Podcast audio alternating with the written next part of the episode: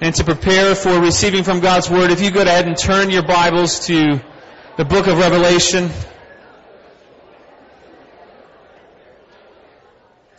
We have a, a privilege this morning, a special privilege for uh, my wife and I. We have some, some dear friends from many years ago. Actually, Braden and Christy Greer. We got to know Christy when she was not yet married, and uh, we've known her for many years. Gotten to know Braden over the years. Uh, Braden is a friend of ours. Um, we love and respect him. He's a pastor at Covenant Life Church. Been there for I guess eight years, right? All right, excellent. About seven to eight years. So, um, been pastoring there. We have a privilege to hear from him this morning. So let's go ahead and thank God for, for Braden and welcome him this morning. So come on up. Well, good morning, everyone. It's great to be here with you all. You've been such a, a welcoming church and uh, getting to know some of you and saying hello. And of course, it's been great to be at the Rawlings and our kids and their kids just run around having a great time for hours on end, which has been fun. And uh, this is, uh, you know, I, I think I've, well, I've been to Myrtle Beach before, but this is the first time I've spent any time away from the beach in, in South Carolina. So it's fun to, to get to know your state and uh, just really enjoying it. So, well, we are going to be looking at some of the first verses in the revelation of Jesus Christ, the Apostle John. And so we're going to be in chapter 1. We'll be starting in verse 9, reading through verse 20. But before we get there, just a little brief background. The Apostle John was on the island of Patmos when this revelation came to him. And he, he was imprisoned there, we think, for bearing witness to Jesus Christ. Uh, Patmos is off, uh, off the coast of what is now Turkey, uh, only about 65 miles from Ephesus, where Timothy was uh, where Ephesians was written to. I know you all are studying Ephesians right now together. So uh, a little while ago, uh, a few years ago, I did a little internet search, uh, research about uh, modern day Patmos, which oddly enough is called Patmos. And uh, it's it's it's quite interesting. You read about it, and, and it turns out the bulk of the economy is actually based on tourism, from the fact that John wrote Revelation on their small island. And so about five years ago, I had come across the, the following off the official Patmos website. So if you go there now, I, I imagine it's changed. Uh, apparently, whoever they commissioned to, to translate the, the, the copy uh, from the website from Greek into English must have learned their English from uh, Hollywood movies, I guess, because it's uh, very colorful and full of mistakes. So we have a little fun here. Uh, so under the category of nightlife on the Happening Isle of Patmos, which is population 3,000, I read the following description of a club called 1673. It says, always at the top 10. The trendy place in the island for many years is called 1673. Thousands of people pass by to have a drink on the roofs of Chora, a place the elite as well as the simple tourists passing by Patmos just adore. There is something magical about it, something quiet and authentic. Nothing showy, but all is simple and wonderful. Good music, good company, which make you feel high. Don't show, it's nothing to do with the alcohol, I guess, but don't show any surprise if you're sitting next to Valentino, who I had to look him up as an uh, Italian fashion designer, or David Bowie, the rock star, because it is just a common phenomenon. Don't show any surprise if you're sitting next to Valentino. It's just a common phenomenon. But my question is, is it still a phenomenon if it's common? I don't know. Well, if you're on Patmos, and you're walking around, it may be a common phenomenon to see Valentino or David Bowie. But imagine with me for a moment that you're touring the island and instead of famous people in a club, you meet the one who started it all.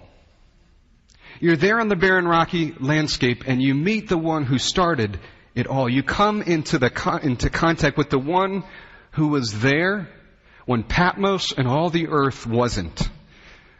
The one who existed before all this stuff we see existed. The one who at a point in time didn't come into being, but just always was and who always will be. The one who created all the famous people in all of history. And when he comes, he, didn't come in, in the lesser glory, though it was a great glory of his incarnate flesh, but he came in the greater glory of a vision, an awesome vision that's an uncommon phenomenon. And we're going to read about an uncommon phenomenon, one in which the apostle John is surprised by the appearance of Jesus Christ.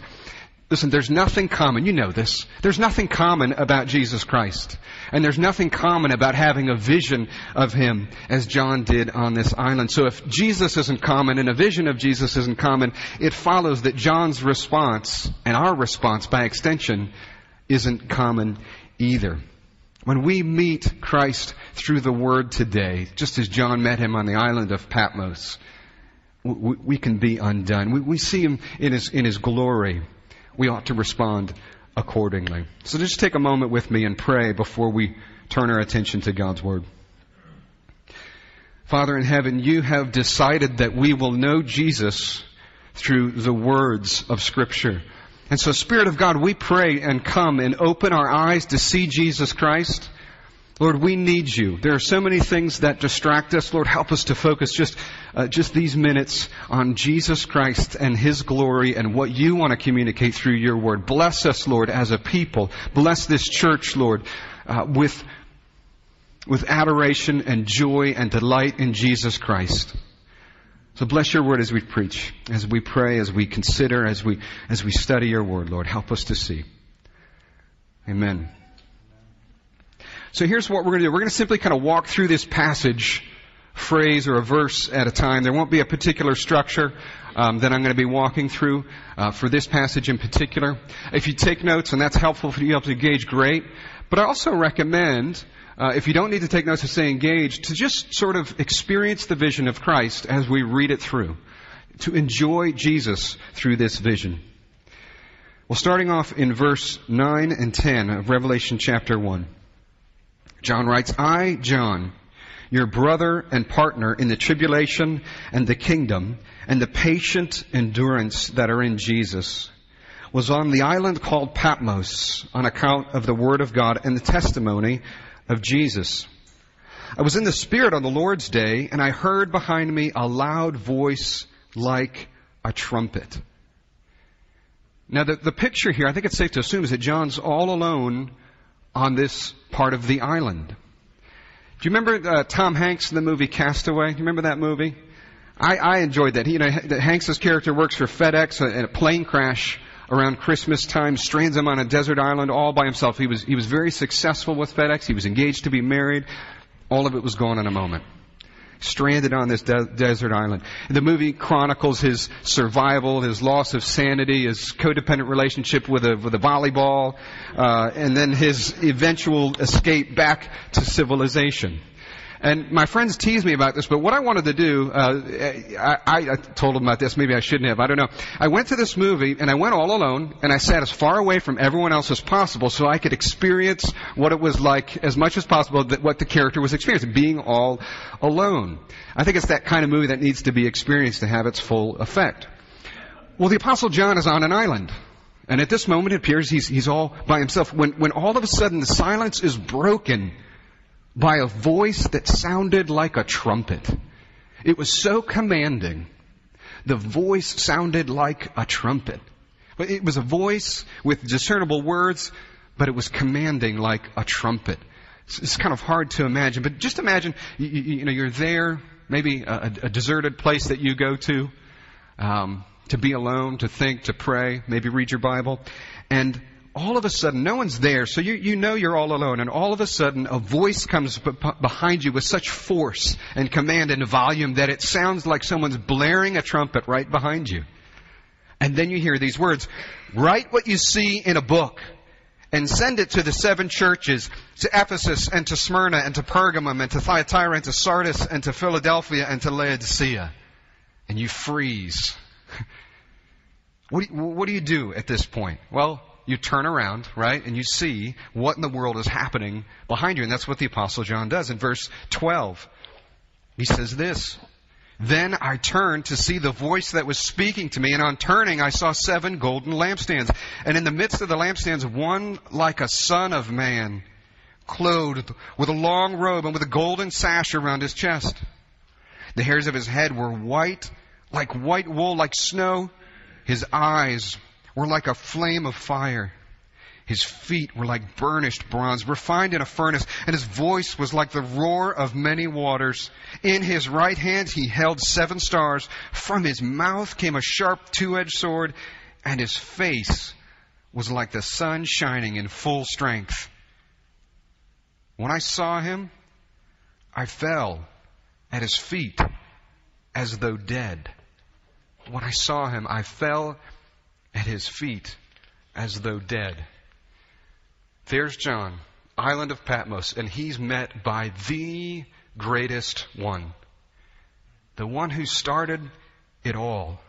The one whom, through whom all things exist and are held together by the word of his power.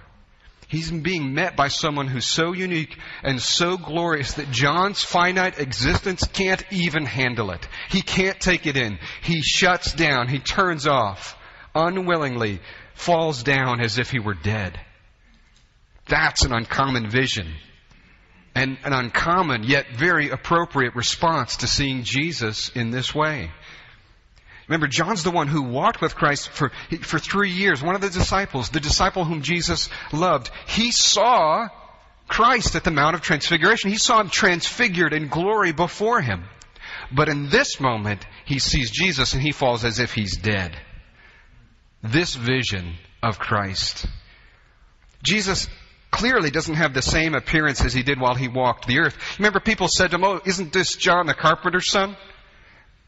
No one was saying that now. John certainly wasn't saying that now in this vision. When he walked the earth, he was clothed in, clothed in flesh. But Jesus doesn't come to John like that. He comes in the glorious vision, seeking to communicate things about himself through this vision. And I think it's fitting that we recreate this picture in our minds because I think this is part of the purpose of this having this passage so we might see and behold Christ. In fact, one commentator, this was helpful, John uses his allusions, he says, for their evocative and emotive power to call forth from his readers the same response of overwhelming and annihilating wonder which he experienced in his prophetic trance. Overwhelming and annihilating wonder. Well, after describing the scene around Christ, around the Son of Man, he says the Son of Man was in the midst of seven golden lampstands, which we're told represent the seven churches that were mentioned. John then sees and describes the Son of Man himself in the vision. And I think the saying, a picture is worth a thousand words is very fitting here, but we just have a handful of words here, right? When you read this description, it's as if John is just grasping for words to describe this amazing vision. So another commentator put it this way. It's as if he is struggling to express what is ultimately inexpressible. It's as if he's struggling to express what is ultimately inexpressible. You, you see that in verse 14, is that the hairs of his head were white, uh, white like wool, like snow, like white wool, like snow. He's, he's grasping it. He's trying. I, I, it's so glorious. I'm trying to put it in words for you. And the words are a true representation of the vision. But yet, they can't contain the fullness of His glory. But let's look at, at each phrase in turn here. His clothing. John describes his clothing. He said he was clothed with a long robe and a golden sash, with a golden sash around his chest. This robe is reminiscent of the robes that the priests in the temple worship would wear. In fact, that word uh, behind that, the Greek word behind that, when in the, the Greek version of the Old Testament, six out of seven times out of, is, used to refer to the priest's robe. So it very seems he's trying to spark in, in his readers' minds a priestly robe. Christ is identifying himself as our priest. You know, a priest is someone who goes between man and God, right? Who mediates that relationship between man and God. He's a mediator, a priest who makes it possible for one to be in peaceful relationship with God. And this is how Christ, uh, he's similar to the priests of the temple, right? He's a mediator. Yet at the same time, we know this, he's different.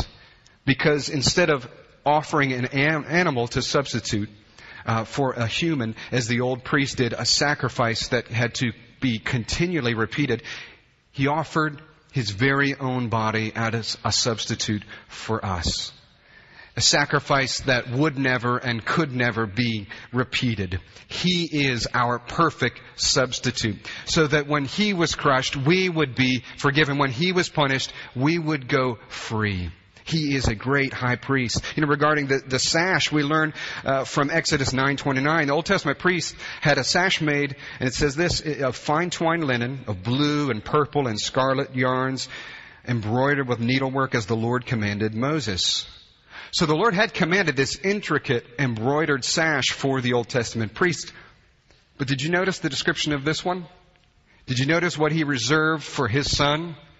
A golden sash, a better one, because he's a better high priest. Christ is the better high priest that they had all been waiting for. And it's no coincidence that there's a golden sash around him, similar in role to the Old Testament priest, but completely superior in every way. Jesus is our great high priest.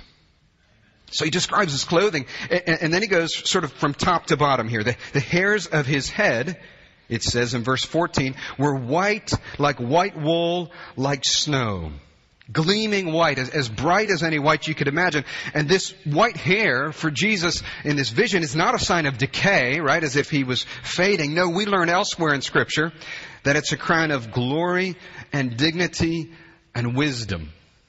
Now, Son of Man is used here, right? One like a Son of Man. This was Jesus' remember favorite title for himself in, in the Gospels.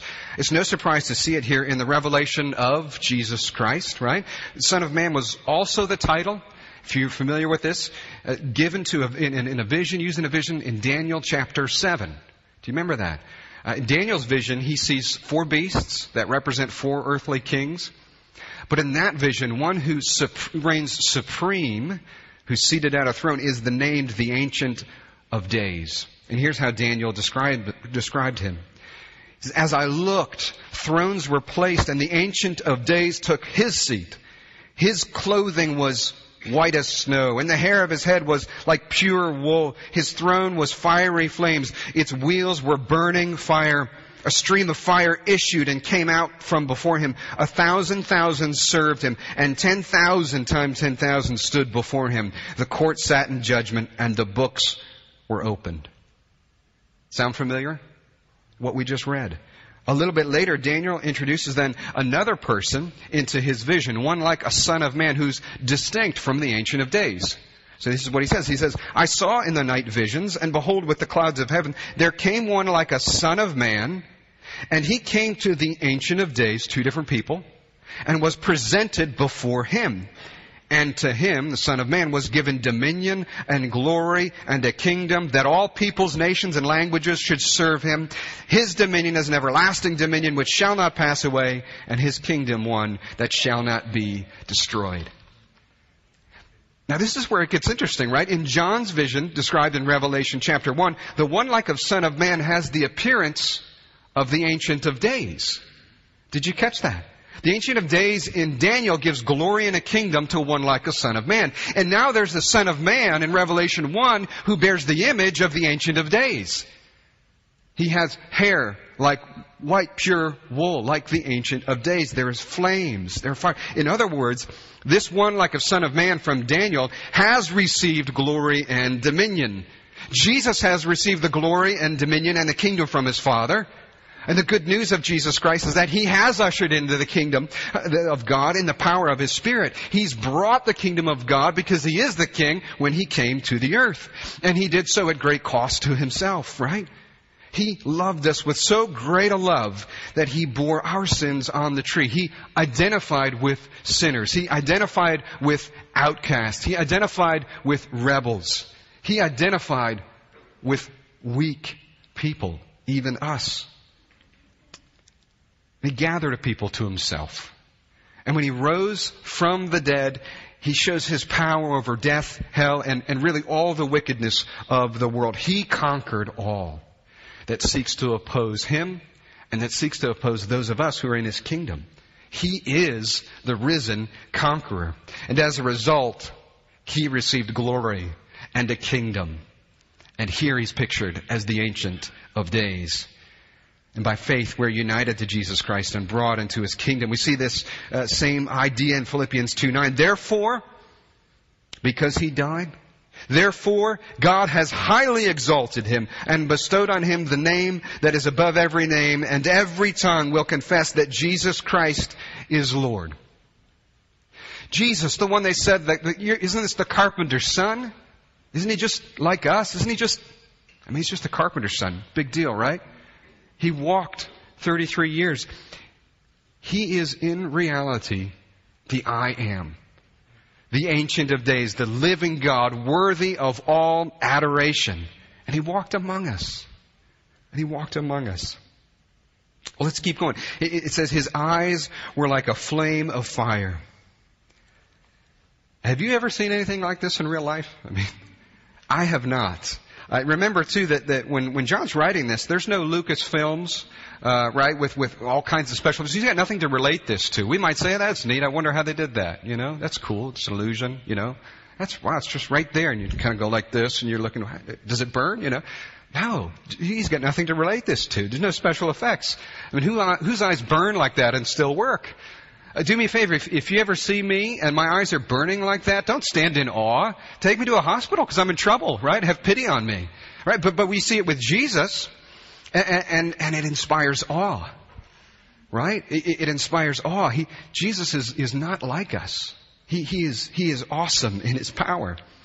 His blazing eyes pierce the hearts of men, do they not? His eyes see into the darkness of our hearts completely. They see all of history with perfect clarity. This Jesus is to be feared and reverenced. We should not take him lightly. But he's merciful. And we'll talk more about that in just a moment. And then it says his feet were like burnished bronze refined in a furnace. Or the NAS says it this way. His feet were like burnished bronze when it has been made to glow in a furnace.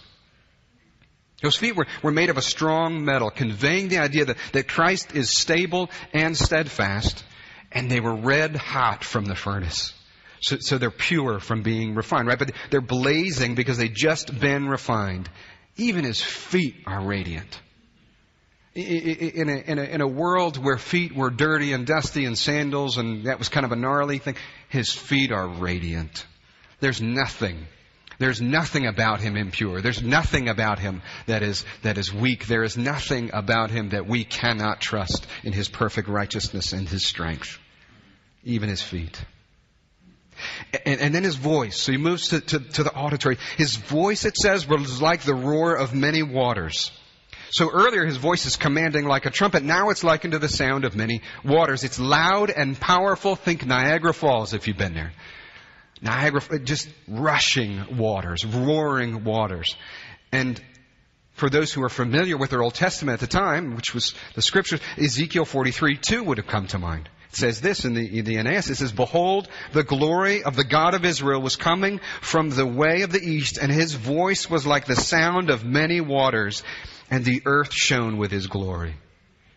The God of Israel, voice like many waters. So this vision is piling up things that were said of God, of Yahweh in the Old Testament and ascribing them to Christ. So John's vision of Jesus is building out from a composite of Old Testament visions of Yahweh. So there's echoes of all these visions of God in the Old Testament. He, he's attributing to Jesus Christ the character of Yahweh, the God of Israel. Simply put, Jesus is the great I am. He is God. And then it says this, it says, in his right hand he holds seven stars.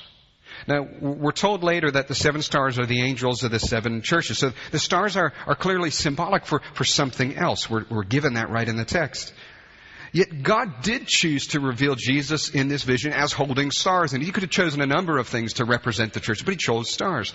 So thinking about just the visual image for a few minutes, and let's consider what that teaches us about Christ.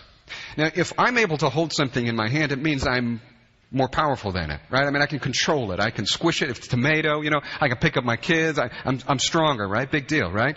Um, Yet God, uh, this teaches us about Christ. He, he's holding stars. So he's more powerful than stars. And in one sense, right, we, we sung this. He, he, he created the stars. So, so no surprise.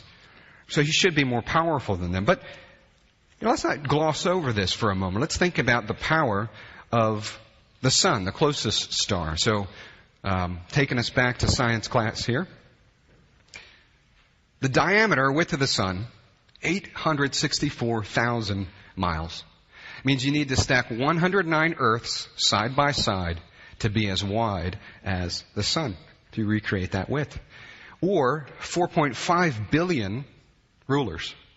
4.5 billion rulers. The core of the sun, about 27 million degrees Fahrenheit. 27 million degrees. The mass of the sun in tons, right, 2,000 pounds each, is a number that starts with 2 and has 27 zeros following it.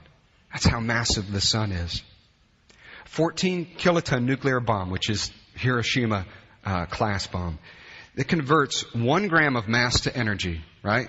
So, so fission and, and, and mass and explosion, you know, one gram, just one gram, right? Well, the sun converts 4.5 million tons of mass into energy every single second. Every single second. It, it's, it, it's a, I said, somebody said it was a billion million, whatever that is, you know, megaton bombs, one megaton bombs. 500 sextillion horsepower, if that means anything to you. And, and the sun's an average star in our universe, right? And Jesus doesn't even hold that. He holds seven in his hand. Now, it's symbolic, but, but again, there's the visual image there that, that describes something about the power of Jesus. He's more powerful than the things he holds in his hand. He's more powerful than, than seven stars, clearly. And he's far more powerful than even that. And if he can do that with stars, can he do that with the churches? Can, can he hold them? Can he strengthen them? Does he have authority over them? D- does he have authority to protect, to command, to rebuke, which he does, right, in, in, Revelation, just a couple chapters later? And this was quite important. You know, John says, I'm a fellow sufferer, a brother and a fellow sufferer in the tribulation, right? This church, these churches were facing it and will face tribulation. And Jesus is holding them. And he's among the lampstands, which are the seven churches. So he is powerful. He's communicating something about himself. And then it says, from his mouth came a sharp two-edged sword. Think about what, what an image. A sharp double-edged sword coming out of his mouth. You know, the, there's something that's wonderful about children's picture Bibles in the sense that Jesus is compassionate and gentle, right? And so a child reads that and says, this is, this is someone who I can pray to, so I can approach. But then there's something that's lacking too, isn't there? This image, sword coming out of his mouth, this isn't the scruffy, kind of Scooby-Doo, shaggy kind of Jesus, you know, uh, you know, far off, wispy look in his face, you know, that he's fierce warrior. He's a fierce warrior, right? He's powerful. But he is also gentle, right? His weapon is his word, which proceeds from his mouth and is powerful like a sword. In Hebrews 4:12, 13, maybe this comes to mind. For the word of God is living and active, sharper than any two-edged sword, piercing to the division of soul and spirit, of joints and of marrow, and discerning the thoughts and intentions of the heart. And no creature is hidden from his sight, but all are naked and exposed to the eyes of him to whom we must give account. God's divine judgment, which we'll see unfold in the, in the book of Revelation is comes through the word of Christ. He commands it, right? He'll bring about justice through the sword of his word. He'll make all things right through the power of his word. And we ought to fear him for his justice. His glory. He moves on. He says, and his face shone like the sun shining in full strength. His face shone like the sun, shining in full strength. The glory of Christ, like the sun, 27 million degrees Fahrenheit, shining. Who is like our God? Who is like our God? This happened once before at the transfiguration. We mentioned this earlier, Matthew 17, 2. And he was transfigured, changed before them, and his face shone like the sun, and his clothes became white as light. Jesus is brilliant. That's what's being communicated here. It's through this visual picture. He is brilliant. He is radiant. And he, like the sun and like Yahweh, cannot be looked upon. I, I, think this is the sort of the climax of the vision here. This awesome, terrible, terrifying, awe-inspiring, glorious, fearful, wonderful face of Jesus Christ. And he sees it. And then he says, remember, when I saw him, I fell at his feet as though dead. Out cold. He, Jesus is truly an uncommon phenomenon. You know, along the way, we, we walked through some of the symbolism, right, of the various parts of vision, which I think is the right way to, to, to, to look at this. But then at the same time, you know, what these things communicate about Jesus Christ uh, and, and his character. But the symbolism is, is, I don't think what left John undone in that moment, right? He's not thinking, oh, there's that, and there's that, and boy, is that good. You know, and he falls over, right? No, it's, he's taking in the visual, right? It's the vision of him. Oh, you know, he's in trouble, and he falls down as if dead. Anyone, uh, perhaps you don't, maybe, maybe I'm the only one. Anyone know, and, and, Matt, I know Matt knows, the singer Morrissey? Remember the Morrissey, the, the Smiths, right? Yeah. Um, uh, so, he became famous in the 80s and 90s, alternative rock singer who sounded like he'd taken way too many painkillers all the time. Um, pretty, pretty odd guy. Uh, so there was someone I knew in college somewhat, and uh, he was the kind of guy, this guy had kind of thrown all things masculine out the window. And uh, he purchased tickets to a Morrissey concert, and uh, let's just say he was pretty, pretty excited, you know, for this concert. So he, he gets there, he's just overwhelmed with the fact that he's seeing Morrissey, somebody that I think two you raised your hand, you know, uh, face to face, and he passes out cold. Just, uh, I didn't even get to the concert, you know what I mean? He just passes out cold. No drugs, no alcohol. I mean, the guy was just high on celebrity fumes, and he was out cold because of Morrissey, right?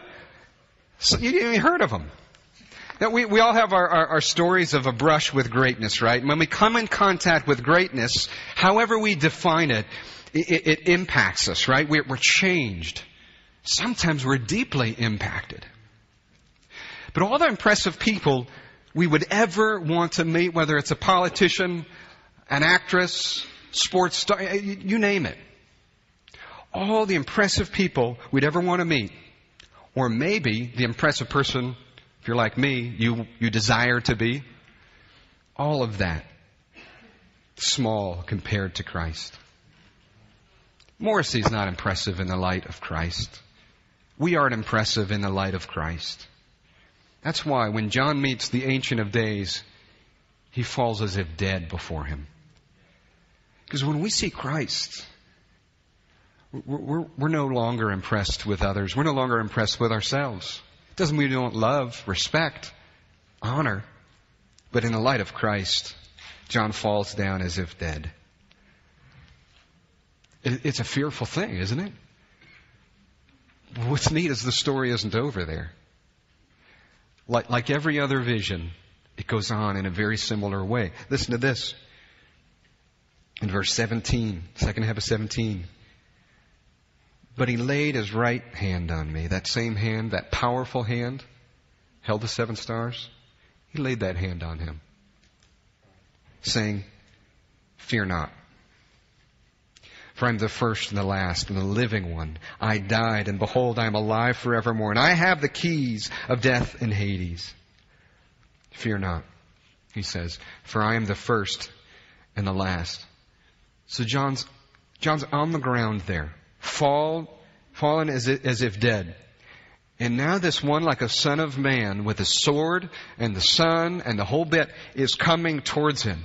And if you're John, you're thinking, I'm not sure this is a good development. This guy's coming towards me. You know, it, it, it may not be a good thing. He's got a sword in his mouth and he's coming towards me. I, but immediately, he places his hand on the apostle, a sign of blessing and of power, and tells him, as he told many before, you know, this isn't his first rodeo, right? Jesus has done this before. The same reaction. He says, Fear not. Fear not. Maybe take a look in the scriptures and see sometime this week the various visions of Christ or of angels and see how many times I haven't studied it to know exactly, but almost every time, if not every time, there's a fear not. Do not be afraid. Remember that? Mary, the shepherds, over and over again. Fear not, fear not, fear not. And, and you know what this is? If you think about it, this is the good news, isn't it? This is the good news. This awesome, fearful, terrible, awe-inspiring one says, fear not. Really? He does? He created all? He's awesome? I should be afraid? But he says, fear not? That's good news. That's really good news. There's good reason to fear. Jesus is, I think, used to this kind of thing. He knows what's, he knows what's up, right? He's going to fall down or, something's going to happen. He's going to say, fear not. But we don't get used to it. Nobody in the scriptures gets used to seeing Jesus like this. He's, he's fear inspiring because of his terrible majesty, but at the same time, he's gentle with his creatures. What a God we serve. The pinnacle of humble strength, right? The ability to inspire awe and fear and really to, to destroy, right? But the mercy to speak words of peace and comfort and do not fear. Next, he tells John he's the first and the last, otherwise known as the Alpha and Omega, the one who started it all and the one who will finish it all, right? This is the one who speaks comfort to John. He, the one who started and will finish it, speaks comfort to John. He calls himself the living one. In other words, not only does he live, I'm alive, right? That's not that interesting. But He gives life, the source of life, the essence of life. He is the living one. And then these two words, He says, I died. I died. I mean, okay, we're all familiar with this, right? We know Jesus died on a cross. But think about this. This one that we saw in this vision, he says, I died. I'm the living one, I died. And do you see the irony here? The one whose sight causes John to fall down as if he's dead had himself died. What explanation can there be for the living one dying. If you're the living one, what are you doing dying? Doesn't make a whole lot of sense. Well, in verse 7, a little earlier, John wrote this. He said, To him, to Christ who loves us and has freed us from our sins by his blood. Freed us by, from our sins by his blood. His death was an uncommon one because he was punished on a wooden Roman cross, yet he had done no wrong. He was the living one, yet he died. He was killed by wicked men, not for his sins, but for ours. And his blood, his death in our place has freed us from our sins. I don't know what happened this week to you. I don't know what you did this week. Perhaps by, he has free, if you placed your faith in Jesus Christ, you are united to Him. Romans 6.14 says sin will have no dominion over you since you are not under law but under grace. He has freed you. Sin still is dogging us, but He has freed you. Even if it's dogging you. Sin, we have been set free. He is covered by the blood of Himself. He, he has sacrificed Himself. The living one has died. But He's alive forevermore because He didn't deserve to die. He didn't stay dead. He rose again, was seen by many real human beings, hundreds of them. He saw them. He was there. This isn't a story. This is reality. Real human beings, they believed in him. They believed in his mission so much that they did crazy things like breaking the law to proclaim Christ, which is why John is apparently on this island. Right? These men and women, they lived and they died for Jesus because they had a vision of him. God invites us through, through this right here to have a vision of Jesus as well. This is something that is attainable by the Word, by the Spirit. I want to be, uh, let's be honest with each other though, right? There are times we get bored with Christ. Isn't that true? Whether it's just by indifference, um, all out, I mean, it, it happens. But it's not that he's boring, right? We, we grow dull. It, happens to every Christian. And in this vision of him, though, you can't even look at him and stand up and stay there, right? You can't have a casual conversation with him. You can't get bored with Jesus in, in you know, if, in this way. And God has decided that by the power of the Holy Spirit, we can encounter him every time we open up our Bible. This is the way that God has intended it. Right? John had this vision, but we have a whole Bible full of Christ. The whole thing, Luke 24, Jesus tells him, from beginning to end is really about him. Now, I know the tension of wanting a vision like John's. I've prayed for that. Prayed for that many times. But God has decided for most of us that it's enough that we have the written revelation of Jesus Christ. It's okay to long for a vision of Christ. I think that's fine. But let's not downplay the Word as some second rate version of an encounter with God. So God is, is, is not stupid and He is not weak. He, he could have arranged things very clearly. He could have arranged things such that each person would have an individual vision of Christ. But in His infinite wisdom that created all things, He decided that we will know Him primarily through words.